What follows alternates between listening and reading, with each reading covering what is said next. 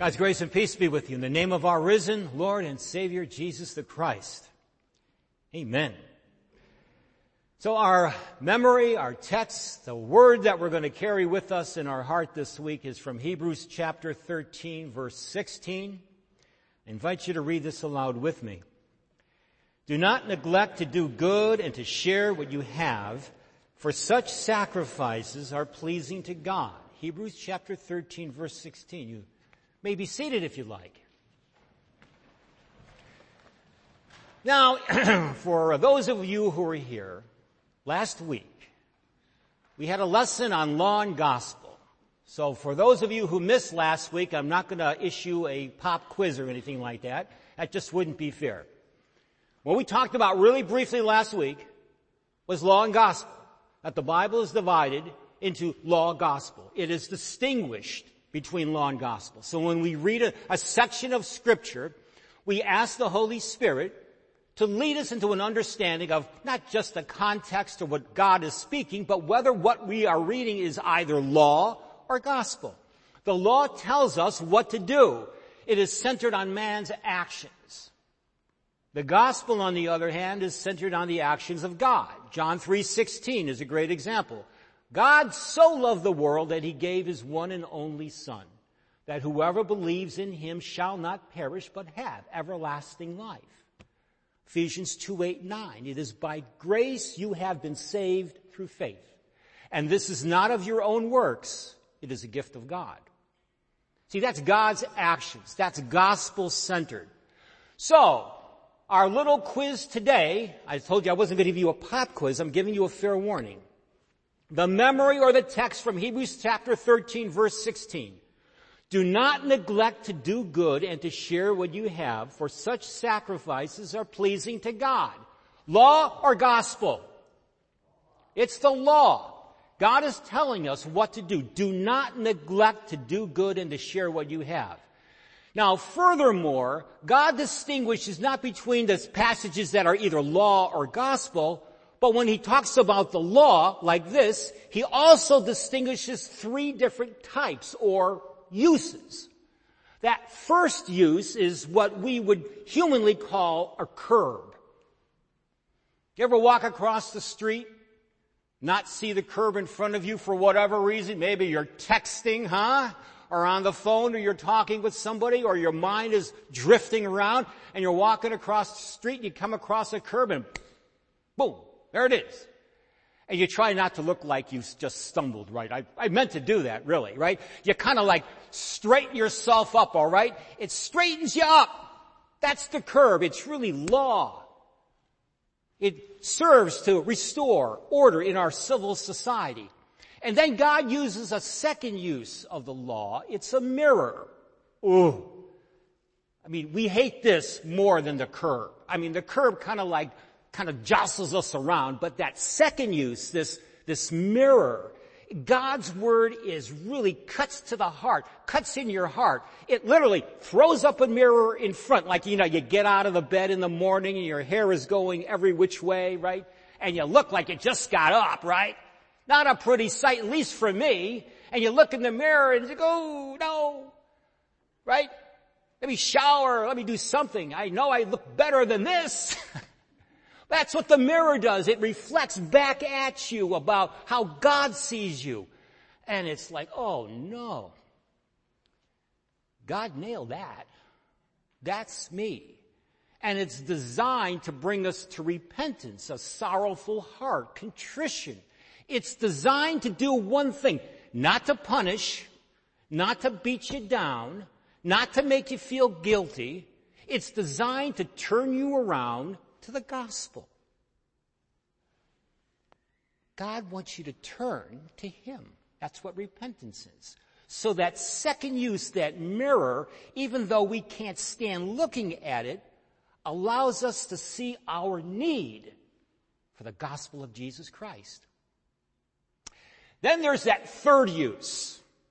The third use is what we have right here in chapter 13 of the book of Hebrews. Don't neglect to do good and to share what you have. What does that mean? We have the curb, we have the mirror, and now we have the guide. And the entire chapter of Hebrews 13, by the way, this is your assignment class. This week, go read, which is the law, I'm directing you, right? Go read the entire chapter 13 in the book of Hebrews. The law gospel dynamic is, oh, it's so powerful in there. What the book of Hebrews is saying here in this 13th chapter is how to live your life. But it's based on one important text. Now that you know the gospel of Jesus, now what? Now what shall I do?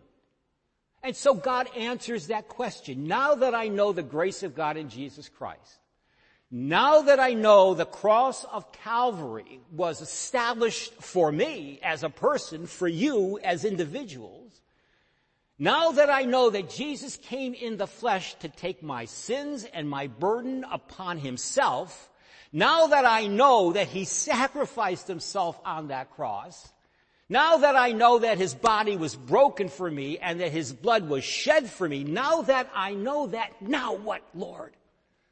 And that's that third use, that guide. Now that you know what you know, this is how you should live your life.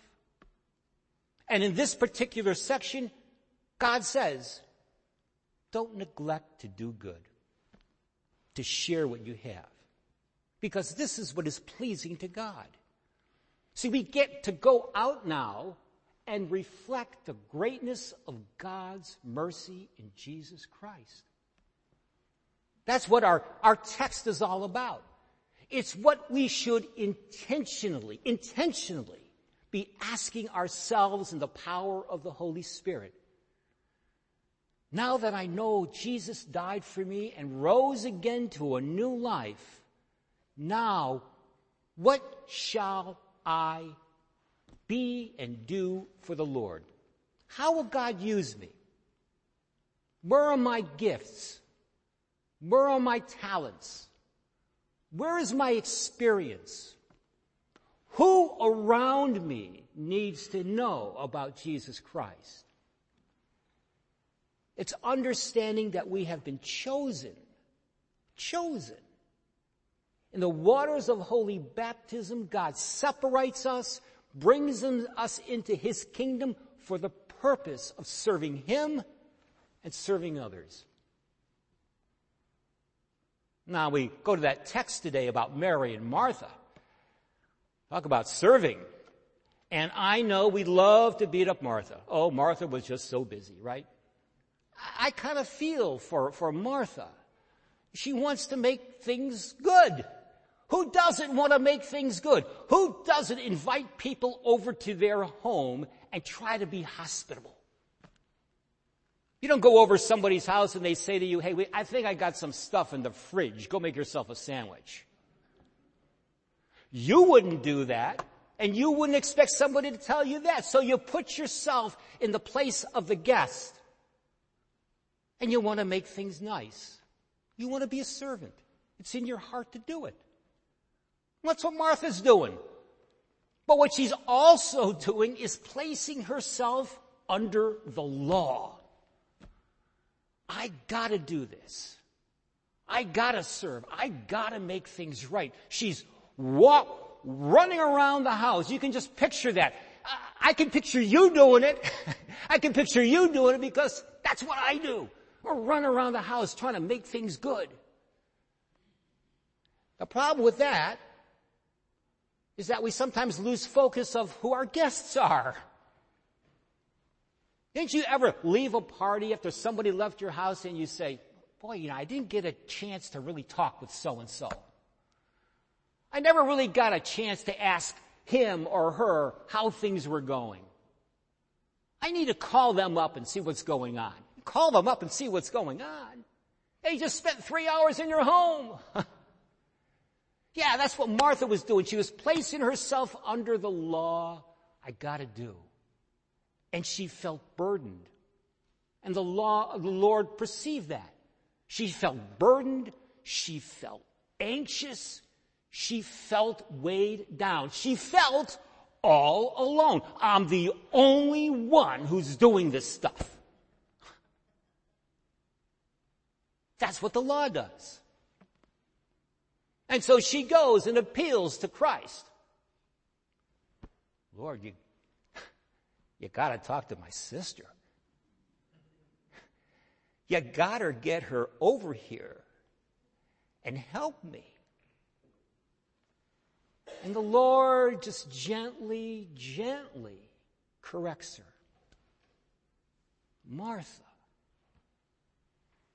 Oh, dear, sweet Martha. Mary has chosen the good thing. See, her devotion was under grace, under love. She was at the Lord's feet. She was relating to him and she knew he was relating to her.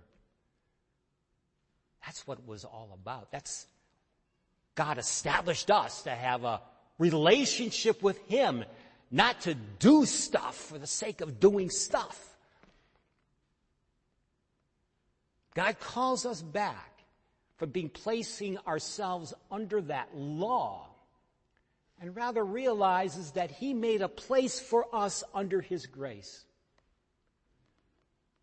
Christ tells her, Mary has chosen the good thing. That can never be taken from her. Whoa. You see, our works and the burden that we are under sometimes, what the Lord was implying there is that can be taken from you. That doesn't last. You do good today, tomorrow, what do you have to show for it? You gotta start all over again and try to build yourself up again.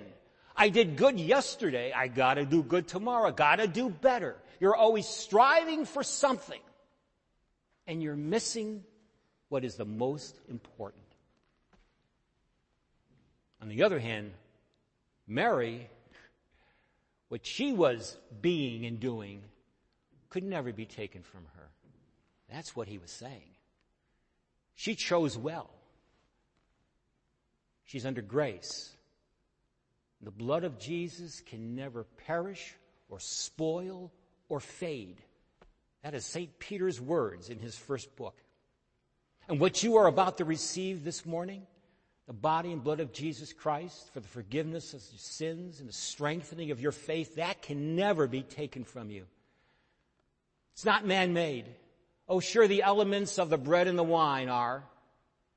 But what you are also receiving is the body and blood of Jesus, according to His word and His promise. And that can never be taken from you. We are little lambs in the hands of the Good Shepherd. And He draws us to Himself. And He allows us to see the greatness of His grace so that we may go forward and to share that in word and in deed, the greatness of the mercy and grace of Christ Jesus. In the name of the Father and of the Son and of the Holy Spirit. Amen. Would you please